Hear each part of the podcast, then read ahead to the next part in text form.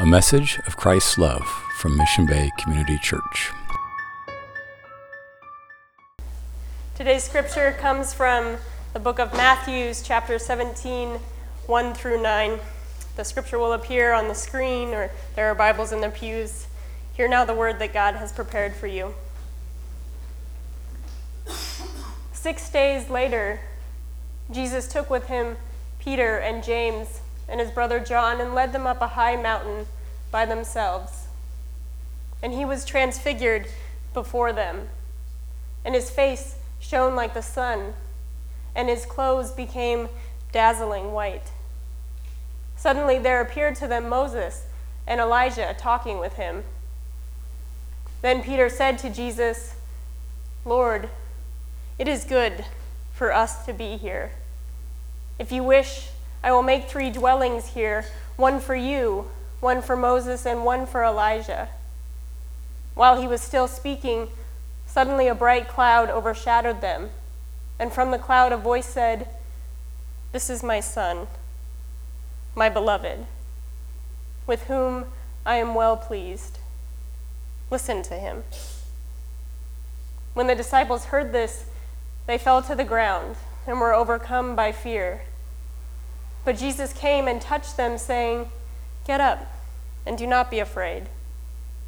And when they looked up, they saw no one except Jesus himself alone.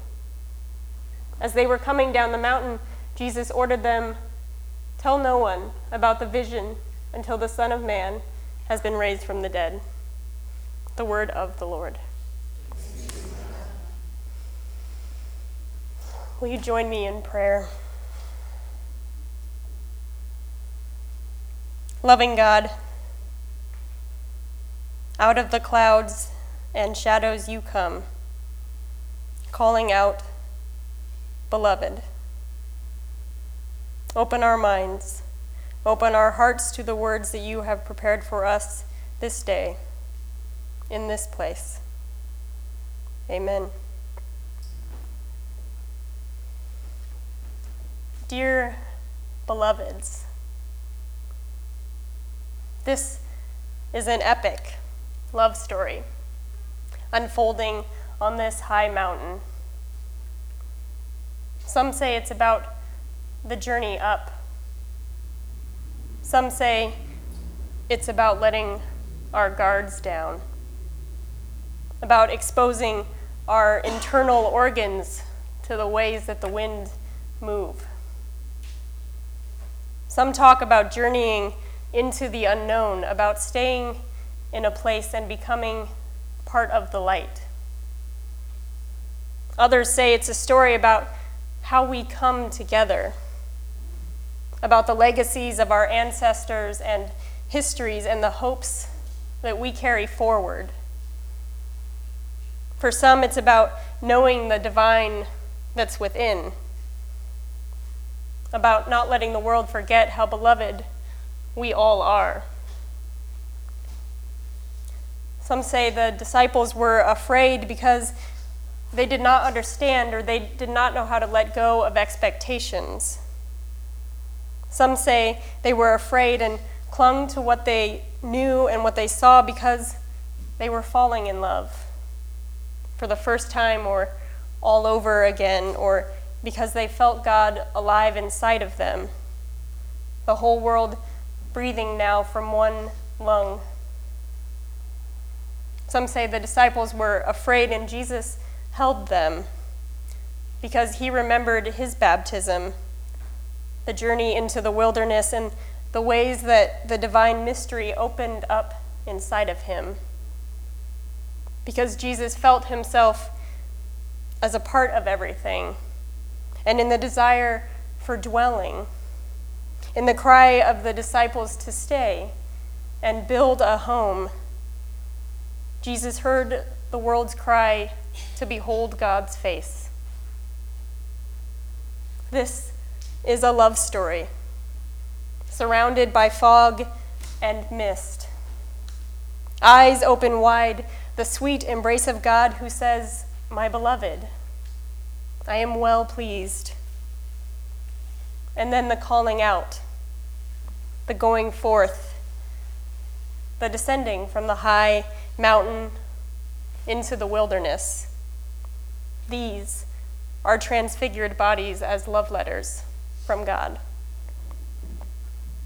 Some say it's about the journey up. Some say it's about letting our guards down. Some talk about journeying into the unknown, about staying in a place and becoming part of the light.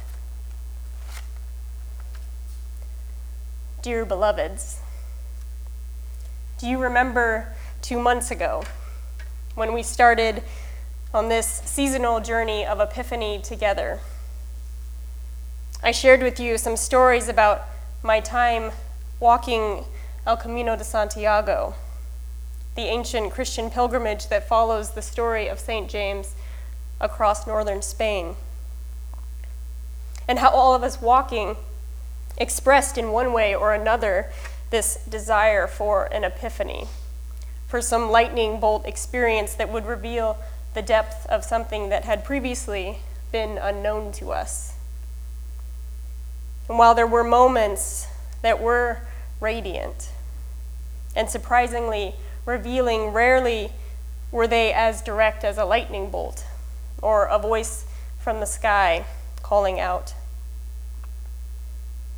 I shared with you that the epiphanies I experienced on the way were subtle, often rooted in my feelings of vulnerability and the power of all of our chosen vulnerability to be something of the breath of God.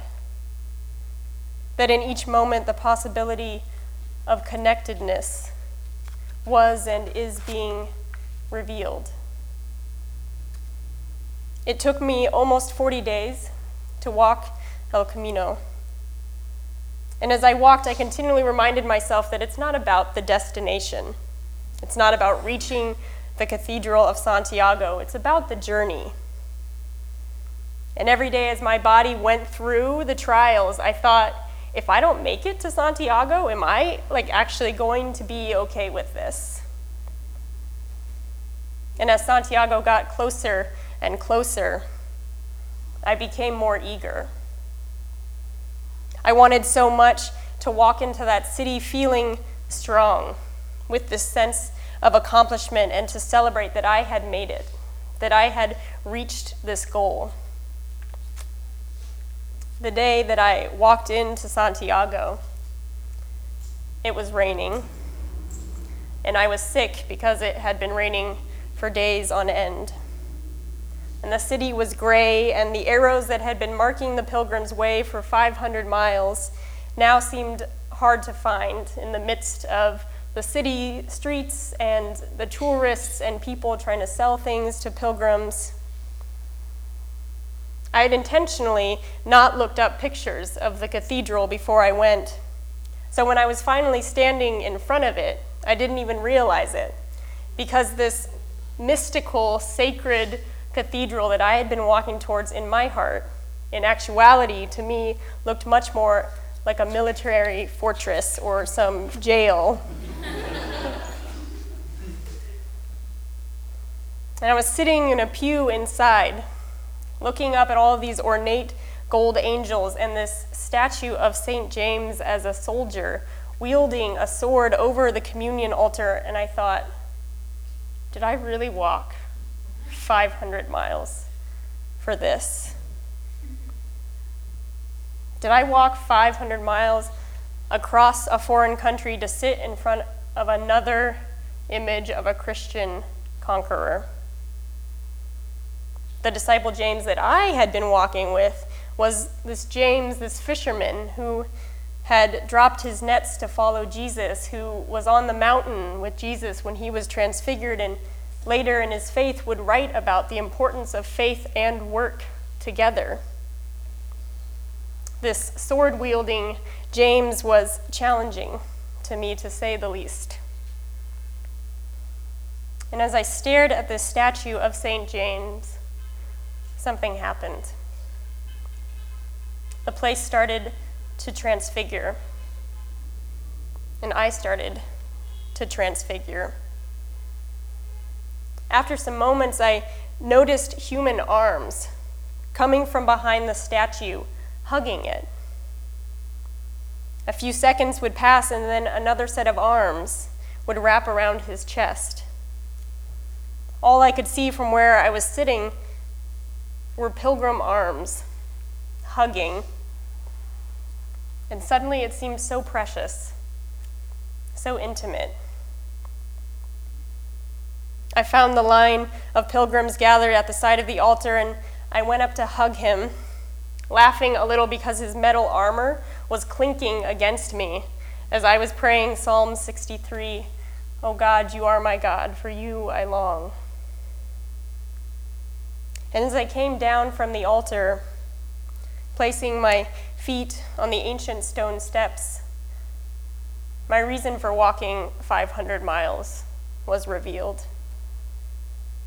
There, in each solid stone step, were smooth grooves from hundreds of years by countless feet of pilgrims who had all come searching for epiphanies. Some say it's about the journey up. Some say it's about letting our guards down. Some talk about journeying into the unknown, about staying in a place and becoming part of the light.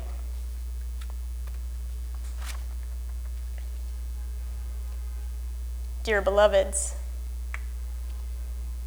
four years ago when I first came to Mission Bay to serve as your minister in training, I could not have imagined being here now as your pastor during these first few months of transition.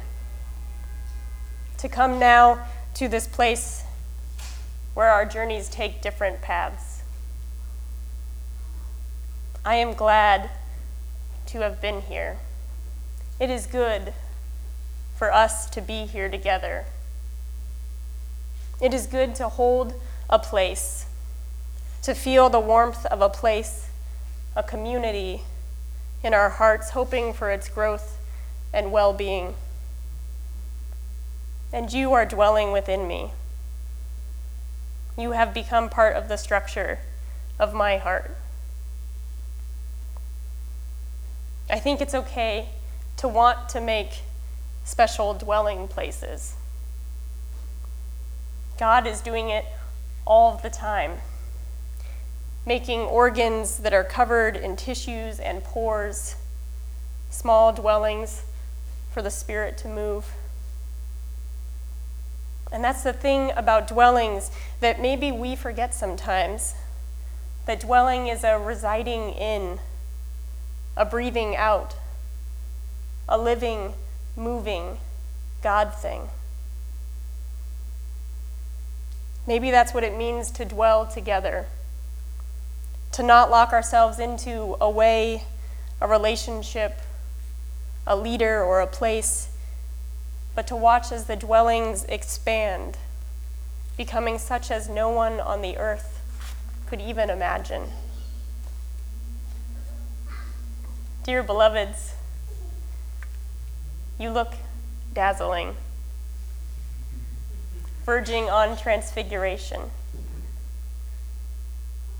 There is an epic love story unfolding in this place. In November, when we started in on this pastoral transition together, this journey up and into the unknown, another shift was underway. I watched as this community shook following the presidential election, the inauguration, and the onslaught of oppressive executive orders. I heard you ask for the first time what would it mean to be an activist church?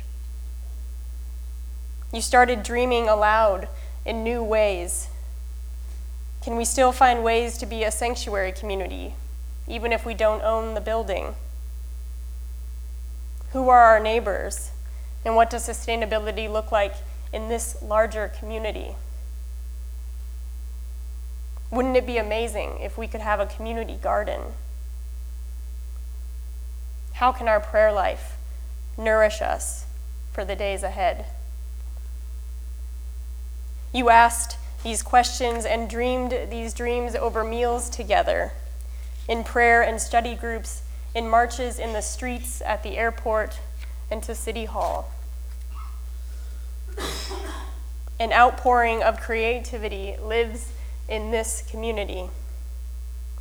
All of these questions, visions, dreams of love and justice, they dwell here in all of you and are some of your transfiguration love letters. What will you do with them? And how will you help the world shine and be transfigured? When you find yourself at what might be an ending or might be a beginning, whose unexpected arms will you notice are reaching out in an embrace? And how will the footprints of your pilgrim ancestors guide you on? From a cloud, a voice said, This is my beloved, with whom I am well pleased. And then the journey down the mountain, the dwellings, not a fixed place, but a moving, living, breathing God thing. Some say it's about the journey up. Some say it's about letting our guards down. Some say, some talk about journeying into the unknown, about staying in a place and becoming part of the light. Buen camino, beloveds. Amen. For more information about our church and opportunity to give to our ministry, visit our website, missionbaycc.org.